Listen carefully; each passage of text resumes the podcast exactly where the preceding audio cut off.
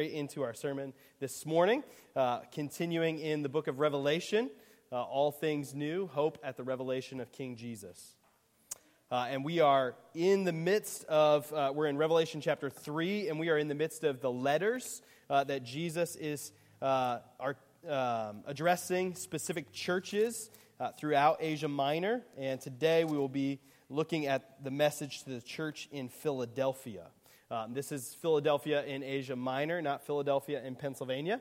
So if you were uh, if you were like, man, this, this book is really applicable to today, Jesus is writing to Philadelphia. Um, no, this is Philadelphia in Asia Minor in the first century. So, uh, but this morning I want to ask us the question of what is success? Not just simply what is success in your individual life or whatever you are giving yourself to, but more speaking specifically to the Christian life. What is success in the Christian life and for the church? What is success for us as a church? Well, we've looked many times. Jesus uses the language throughout the book of Revelation of this language of victory or overcoming, right? All who are victorious uh, will be clothed in white, was last week's message with the church in Sardis. Uh, all who are uh, victorious or overcome, uh, whoever is victorious will not be harmed by the second death. All of these phrases to these churches are those who are victorious. Uh, other translations use the language of overcoming or being victorious. Uh, these types of phrases are all throughout the book of uh, Revelation. So the question is, what do they mean? And we have looked at several times, we've looked at this passage, which says, uh, Revelation 12 11, and they, speaking of the saints, have defeated him, Satan, by the blood of the Lamb and by their testimony. And they did not love their lives so much that they were afraid to die. So, according to Revelation, this victory or overcoming, the key to success in Revelation, is not so much in winning, not so much in conquering over, but in surviving in faithfulness or persevering. Not crushing my enemies by me conquering over them, but persevering in faith in Jesus, even if it costs me my life. They loved not their lives, even unto death. That the way in which we conquer Satan, the way in which we are victorious in the world, is by remaining faithful in our witness to Jesus, because it's the blood of the Lamb that conquers Satan. And us remaining faithful in our witness to Jesus and persevering to the end. This is the question each week we've looked at one of these letters and asked, what is the question that Jesus is asking of the church and then to us? And this morning's is, will you persevere? Will you persevere? You see, the Christian life and the life of the church is not about starting well, but about finishing well. About finishing well. Lots of things are started, but will we finish well? Will we persevere? And how do we do so? Well, let's look to see what Jesus has to say to the church in uh, Philadelphia. Write this letter to the angel of the church in Philadelphia. This is the message from the one who is holy and true, the one who has the key of David. What he opens, no one can close, and what he closes, no one can open. I know all the things you do, and I have opened a door for you that no one can close. You have little strength, yet you obeyed my word and did not deny me. Look, I will force those who belong to Satan's synagogue, those liars who say they are Jews but are not, to come and bow down at your feet. They will acknowledge that you are the ones I love. Because you have obeyed my command to persevere, I will protect you from the great time of testing that will come upon the whole world to test those who belong to this world. I am coming soon. Hold on to what you have so that no one will take away your crown. And all who are victorious will become pillars in the temple of my God, and they will never have to leave it. And I will write on them the name of my God, and they will be citizens in the city of my God, the new Jerusalem, that comes down from heaven from my God. And I will also write on them my new name. Anyone with ears to hear must listen to the Spirit and understand what He is saying to the churches. All right, this, this section uh, is a, a, lot of contrast to what we looked at last week in Sardis. Remember, last week in the, the church in Sardis, there was really no uh, commending of the church in Sardis as a whole. There was some who had not yet soiled their clothing, right? Who had not yet uh, uh compromised their faith with the world. That was really the only commending that Jesus offered for the church in Sardis. It was a hard word. This letter, this section, is one without real complaint. This is an encouragement. This focuses in on the encouragement to the church to persevere. He says, You have little strength yet, and yet you still have not compromised. You're still holding fast. You're still persevering. Hold fast. Continue to hold fast. Continue to persevere. He begins this, remember, each of these letters begins with a portion of the vision that John saw of Jesus. And in this one in particular, it starts with uh, the, the message. This is the message from the one who is holy and true, the one who has the key of David. What he opens, no one can close, and what he closes, no one can open. Your, your uh, translation may have this section set apart a little bit uh, because it's an allusion to the Old Testament. It's not a direct quote, but remember, the book of Revelation alludes to the Old Testament more than the rest of the New Testament combined, right? It alludes to the Old Testament the most out of any other book. And this allusion comes from the book of Isaiah. And so I want to read this little section of the book of Isaiah so we can understand what does he mean by he has the keys of David? What, what, what, is, what is he talking about here? How do we understand what this is? So Isaiah 22, 19 through 25 says this. This is the Lord speaking. Yes, I will drive you out of office, says the Lord. I will pull you down from your high position. And then I will call my servant Eliakim, son of Hilkiah, to replace you. I will dress him in your royal robes and will give him your title and your authority, and he will be a father to the people of Jerusalem and Judah. I will give him the key to the house of David, the highest position in the royal court. When he opens doors, no one will be able to close them. When he closes doors, no one will be able to open them. That's the reference that John is alluding to here. He will bring honor to his family name, for I will drive him firmly in place like a nail in the wall. They will give him great responsibility, and he will bring honor to even the lowliest members of his family. But the Lord of heaven's armies also says, The time will come when I will pull out the nail that seems so firm it will come out and fall to the ground. Everything it supports will fall with it. I, the Lord, have spoken. All right, so this is the Lord speaking uh, to uh, a, a, prophecy over uh, this uh, guy named Shebna. And Shebna was the palace administrator uh, under King Hezekiah. So he's like second in command in Israel. So King Hezekiah right, is, is in Jerusalem, and this guy is second in command. He's of the highest uh, in the royal palace, right? And he's in charge of all of these things. And the Lord says, I'm going to remove you because of your sin, and I'm going to replace you with Eliakim. And I'm going to give him the keys of the house of David. Right? David is the king to which all other kings in Israel are looked at. You're either like David or, like we saw a few weeks ago, you're like Ahab. You want to be like David, not like Ahab. Ahab, no good. David, good. Right? And even David struggles, right? But uh, the reality is that uh, it is a promise that God gives to David that one of your sons will sit on the throne forever.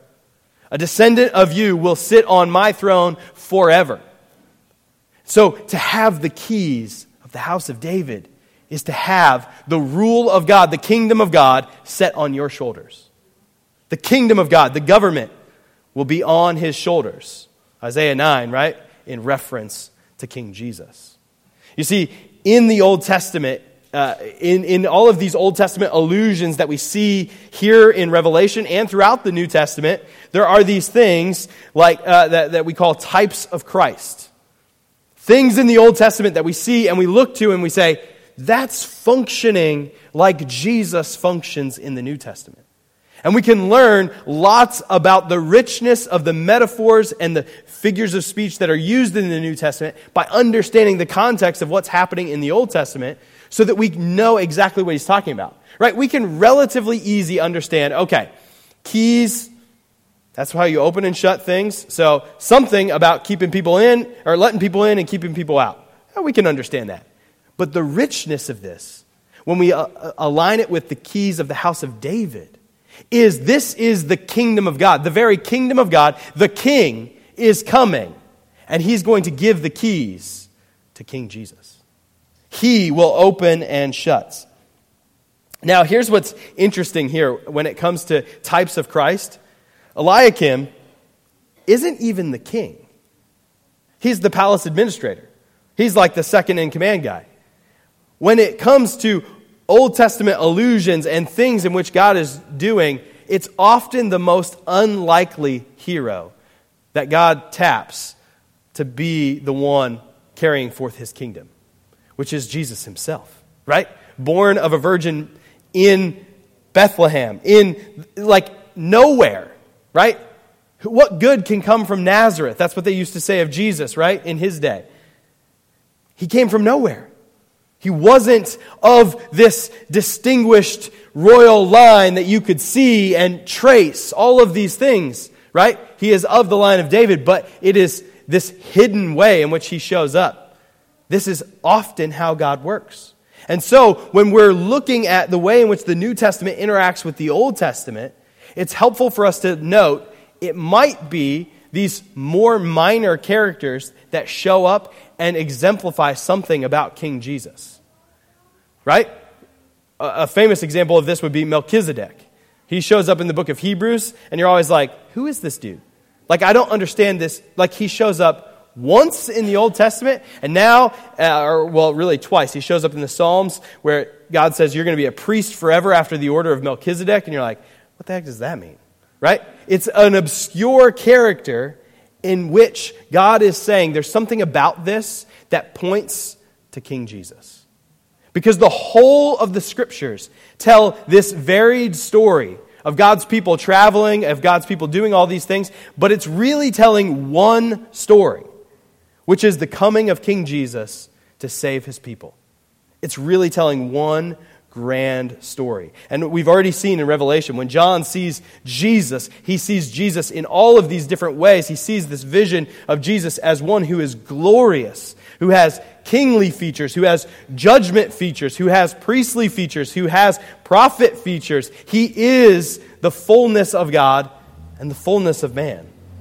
And so, we should not be surprised that Jesus is going to pull all of these types from the Old Testament and, and showcase to us more of his character. So, keys to the house of David. So, authority over the house of David, the government of Old Testament Israel, which is to be ruled by God. So, authority in this sense is greater than any earthly governments because Jesus is king of the universe. So, to open and shut the doors of the kingdom means who gets in and who doesn't? Jesus has authority over the keys of the kingdom. He has authority over who gets to enter into his kingdom and who does not. Now, there's something else about this Old Testament allusion that I think we need to key in on to understand this passage. Clearly, in this Old Testament allusion, he's speaking to Israel, right? He's speaking to Jerusalem. He's speaking to the people of God in the Old Testament the people of Israel. Now, in this section, right, Jesus specifically in Revelation addresses the church. He addresses the church in Philadelphia, and he's addressing the church universal, right? Because there are seven letters. He's addressing the church universal. Just as we see Jesus throughout the New Testament act in the place where God acts, right? If, if you want to see uh, a proof of the divinity of Jesus, there are many places in which Jesus, in very Jewish first century ways, declares, I am God. And they try and stone him for it, right? So you're not going to see in English Jesus say, I am the second person of the Trinity. I am God. That, like, that's not how the, the New Testament works. But he does so, and you can tell he does so because the Jews of his day pick up stones to kill him because they understand what he's saying. But often throughout the Gospels, Jesus also acts in the place where only God acts. So they say things like, wait, who does this man think he is that he can forgive sins? God alone forgives sins. when the disciples see Jesus command the winds and the waves. Only God can command the winds and the waves. Only God can do these things. And Jesus shows up time and time again in the place of God, declaring that he is God. Similarly, in the New Testament, the church shows up time and time again in the place of Israel. In the place of Israel. The way in which uh, Jerusalem is supposed to act, the way in which Israel is supposed to act, the multi ethnic global church gets the promises of God that Israel is entitled to. That's what happens throughout the book of, uh, uh, the book of Revelation and throughout all of the New Testament. And so they, the, the multi ethnic global church is getting these promises that God has promised. Now, what's interesting is in Isaiah, there's this contrast between the, the people of God and the pagan Gentiles. And in Revelation, it's now the Gentile church with unbelieving Israelites, right? He talked about the synagogue of Satan and those who claim to be Jews who are not really Jews, those who are have rejected the Messiah. The rightful heir of the promises of God is the church. This is really important because there are some views of Revelation and indeed of all the scriptures that maintain a sharp distinction between Israel and the church. And here we see Jesus is ascribing to the church promises that were directed to Israel specifically. So it's really important as we understand the fullness of the scriptures, right? That this that there, that there aren't these two plans of God for two different types of people, uh, two different distinct groups. Remember, Paul, the whole point of the gospel for Paul is that Jew and Gentile are coming together under the banner of King Jesus. The global multi ethnic church of Jew and Gentile, male and female, slave and free, this culture crossing, glorious new creation is the very people of God. Now, this is really important because that means the mission of the church to see all nations come to know Jesus is not a side story. Like diversity within the church, reaching all nations, all people groups, is not like a, well, that's nice and good for some people to pursue, but not really, you know, like important. No, it is the very mission of God. He is gathering a global people from every tribe, tongue, language, and nation. We're going to see this throughout the book of Revelation. But they are coming into the New Jerusalem. This is what is most new in the new covenant. Right? This is what's most new. Everything in the new covenant is more revealed. King Jesus is more revealed. Certainly, he's present throughout the Old Testament as we're seeing, right? He shows up in all these different types. But the thing that is brand new, that is earth shattering, is Jew and Gentile are coming together into the people of God. And so this is the very mission of the church.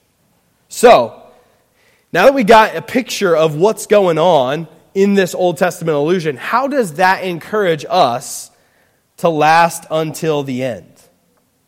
How does that help us last until the end? How does that help us to persevere? Because that's the question that Jesus has for the church in Philadelphia. Will you hold fast?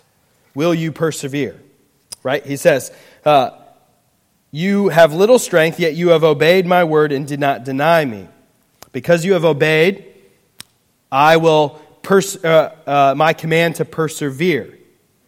Because you have obeyed, I will uh, my command to persevere. I will protect you.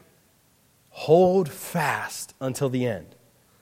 Well, the way that this Old Testament allusion in this passage, the reason that Jesus is alerting us to this is because he has opened a door that no one can shut.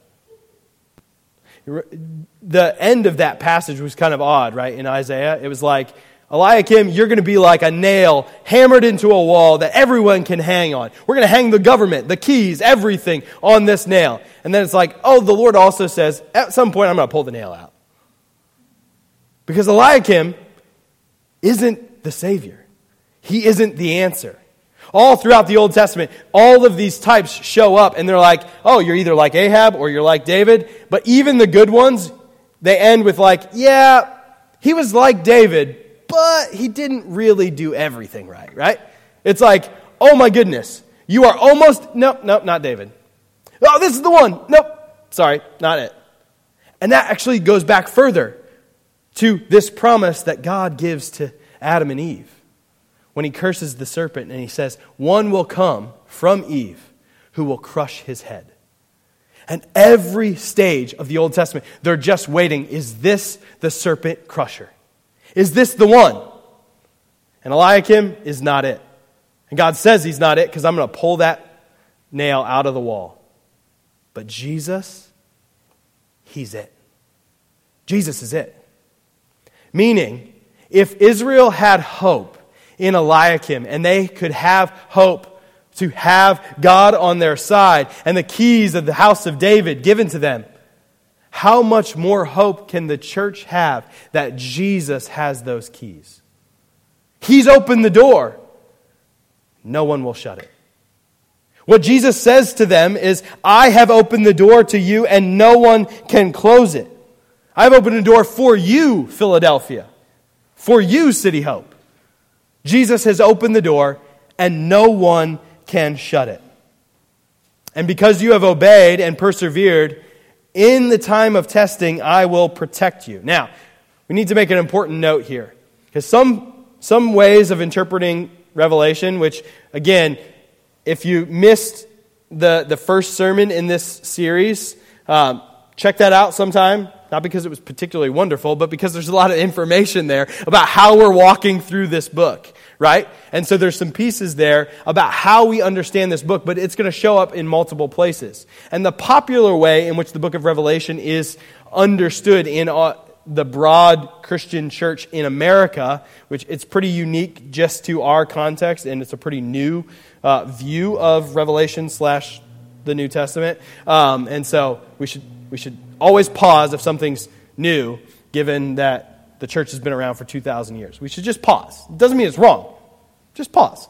Um, but, but I do actually think that view is wrong. But, um, but the reality is, a lot of folks will look at this and say, this is reference to this idea of a rapture, in which the church is going to be taken out of the world, and then really terrible things happen. Like, you know, like if you've read any Left Behind books or watched any Left Behind movies, uh, which might themselves be terrible uh, and depicting terrible things. But, right, like this idea of the church is going to get sucked out of the world and then all sorts of craziness is going to happen. And all of this stuff, right? And, and it keys in on all of these metaphorical pictures throughout uh, Revelation and talks about them as literal and, and different things. Here's what's really important and why I think this is really important. Why would Jesus tell the church in Philadelphia, hold on and persevere, if they're not going to be around for the worst part of it? Why, why, why, why does it make sense if Jesus saying, I will protect you from the great time of testing, means I'm taking you out and you're not going to experience the great time of testing? Why didn't he just say, hey, don't worry, I got a cushy place for you to hang out while the world suffers greatly, right? Why not just say, hey, it's okay. All you got to do is last a little bit longer because then you're getting taken out. That's not what he says. He says, I will protect you in the time of testing. And how would we square this really terrible time of tribulation and the church not being present with other teachings that Jesus has? For his disciples, he says this in John 15 If the world hates you, remember it hated me first. The world would love you as one of its own if it belonged to you, but you are no, if you belong to it, but you are no longer a part of the world. I chose you to come out of the world, so it hates you. Do, do you remember what I told you? A slave is not greater than the master. Since they persecuted me, naturally they will persecute you. And if they had listened to me, they would listen to you. They do all this to you because of me, for they have rejected the one who sent me. Again, in 16, just a little bit further, he says, I have told you these things so that you won't abandon your faith, right? Which is exactly what he's telling Philadelphia. I'm telling you th- these things so that you will hang on further. For you will be expelled from the synagogues, and the time is coming when those who kill you will think they are doing a holy service for God. This is because they have never known the Father or me. Now, we could say within that, like, okay, that's this early period, but the worst of the testing, the tribulation, the thing that's coming later, that is a thing that's going to happen in another spot. that's a different thing, right? We could say that, except Jesus in John 17 is praying, and after this prayer, immediately after this prayer, he says, I'm praying not just for my disciples, but for any who believe in my name through their word. That includes you. So in John 17, Jesus is praying for you. And he says, I'm not asking, speaking to the Father, you to take them out of the world, but to keep them safe from the evil one. They do not belong to this world any more than I do. Make them holy by your truth. Teach them your word, which is truth. Just as you sent me into the world, I am sending them into the world. And I give myself as a holy sacrifice for them so that they can be made holy by your truth. Just as God sent Jesus into the world, so Jesus sends the church into the world. Into the world. To be protected from the evil one, but not to be protected from the trials of the world. Not to be protected from experiencing the tribulation of the world. If we think that the church is going to miss out on tribulation, it really does affect how we live. It can affect how we witness to our neighbor and love our neighbor. It can affect how we care for the planet that God has entrusted to us. It can affect how we care about our jobs and lives and families and all of these things. Because if at the end of the day we think, well, when it gets really bad, we're taken away, sweet, we can chill. But that's not what Jesus is encouraging the church to do. He says, You have only a little strength left, but hold on because I will protect you. Not protect you by not allowing you to experience anything awful, but you persevering while you experience things. You persevering in faith. You being a faithful witness to the end. You being victorious. As Revelation 12 already said because they love not their lives even unto death. You will be victorious by faithfully witnessing to Jesus and, and loving God and neighbor, and even if you experience persecution and death, being faithful to Jesus. I think this is really important because how we understand what the future of the church is and what, what we're going to experience will affect what we do with our daily lives and whether we're more concerned with the reality of uh, uh, what, what's the next thing that's going to come and uh, figuring out the chart of uh, when Jesus is returning and who's, who's the Antichrist and who's this and when this tribulation is going to happen so that we can figure out when we get out of here. Or whether we're going to be faithful to Jesus and love as many neighbors as we can while we wait for Him, clinging to Him, hoping in Him, loving our neighbor, and trusting Him. This, I think, is the, the reality of what we need. We need to hold on to Jesus, and we do so because He sees us. You remember uh, one of the things that we uh, saw in, uh, I believe it was the church in Thyatira, right? He said, uh, uh, let me see here. Where does he say this? Ah, yes. Then, uh, then all the churches will know that I am the one who searches out the thoughts and intentions of every person. He has eyes like flames of fire, and he sees the thoughts and intentions of every person. He sees you. Here, right? And, and that was meant to say, wake up. Wake up, church. Jesus sees you. Here, he says, I see you. I know all the things you do. I love you.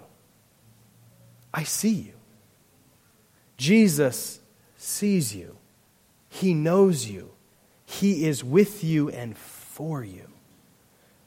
John 16 33. In the midst of that whole thing, he says, I have told you this, that you may have peace in me. Here on earth you will have many trials and sorrows, but take heart because I have overcome the world. You see, our victory, our overcoming, is only in the victory of Jesus. It's only in the thing that Jesus has done. And He is sending us, just like the Father sent Him, to be a sacrifice, to love unto death. Jesus is sending us in that same way. Not to kill and destroy, but to be killed in our love. Not to overcome by overwhelming strength and victory, but in our weakness to cling to the victory and strength of Jesus, knowing that He is good and faithful. And we can love our neighbor in the midst of it. We are sent to love, to suffer, to witness to the good news, and to wait on our reward. Now, why would we do that? Why would we do all of those things? Well, Jesus says, to the victorious, hold, hold on to what you have so that no one will take away your crown. To all who are victorious, uh, all who are victorious will become pillars in the temple of my God, and they will never have to leave it. And I will write on them the name of my God, and they will be citizens in the city of my God. This is why uh, later we're going to find all these spots where, where people have numbers written on them and all these other things, and, and people try and take those as literal things, right? Like, you know, this, this, there's this thing that's going to happen, a chip in your forehead, or whatever, all these things, right? Well, well, Jesus is writing on our heads too, right? Right here. It's, it's metaphorical, right? It's metaphorical, a picture of I own you. I love you. I claim you as my own. I put my very name on you. Remember last week when it was you're living off of the reputation, the name that you have, but you have my name. I'm putting my name on you. I own you. I love you. Hold fast. You will never have to leave the temple of my God. You will be citizens in this new city, this new Jerusalem that's going to come down from heaven. You get the new heavens and new earth, and the keys to that gate are open and that will never be shut.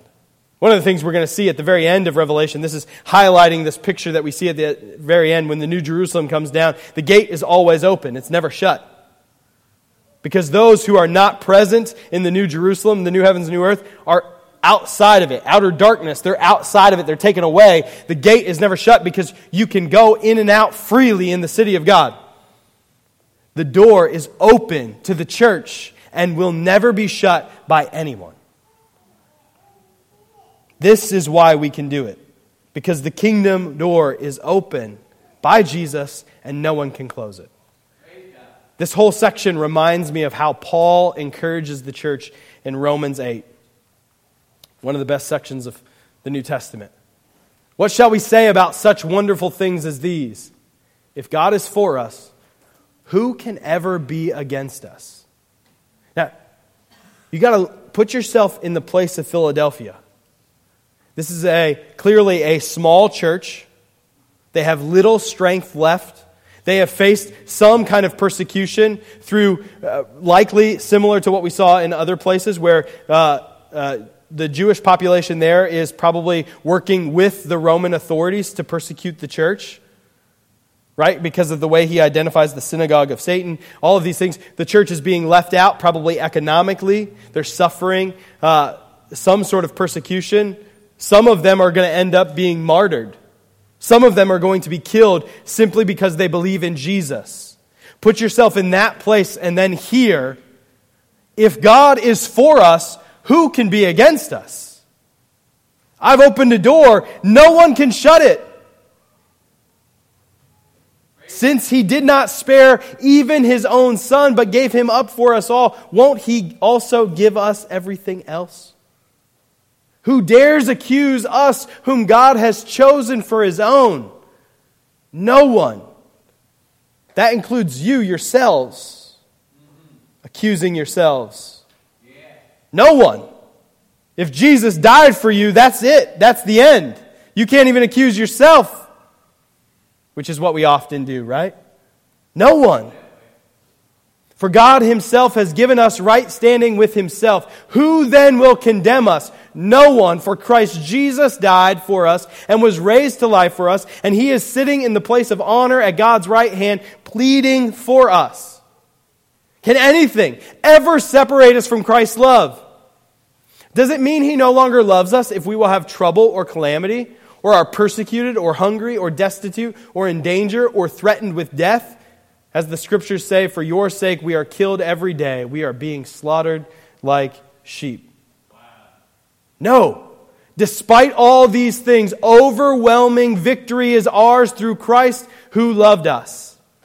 You see, it's, very, it's the very same thing that Jesus is assuring the church in Philadelphia. In the worst time, in the time of testing, I will protect you. Even if you endure these things, Christ's love will not be taken from you. You will be protected. He loves you. He is holding you fast. Nothing can separate you from His love. Nothing. Overwhelming victory. The same thing that Jesus affirms for the church in Philadelphia. Those who are victorious. Overwhelming victory is ours. Why? Because Jesus died and rose again. Because Jesus died for us. Not because the political candidate we choose wins not because the job we wanted we get. Not because the relationship we needed we get. Not because of any amount of money in our bank account or any of these things. But because Jesus died and then rose out of a tomb and walked and lives now to plead before God for you. That's why we are overwhelmingly victorious. Because the world can take that, cannot take that away. Nothing can be taken away in that. Nothing of God's love for you can be taken away because Jesus secured it. If you are trusting in Jesus and Him alone, this is the promise that is for you. And I'm convinced that nothing can ever separate us from God's love neither death nor life, neither angels nor demons, neither our fears today for today nor our worries about tomorrow, not even the powers of hell can separate us from God's love. No power in the sky above or in the earth below. Indeed, nothing in all creation will ever be able to separate us from the love of God that is revealed in Christ Jesus our Lord. You can have assurance that you will persevere to the end. But what about if the world takes this thing from me? What did he say? Not the fears of today nor the worries of tomorrow can separate us from Christ's love. The Lord has assured you if you are looking to Jesus and Him alone by faith, you will persevere to the end because He will make it so. Now, you have to actually persevere in faith. You have to actually cling to the Lord. You have to actually continue to faithfully witness and love God and love neighbor, absolutely. But the power to do so is from Jesus. He's assured you that He's going to do it. We may finish well because we can hold on to what we have. Everything. We already have everything we need. We have King Jesus. And because of that, we can then be sent like King Jesus into the world to love our neighbor and indeed our enemy, even unto death.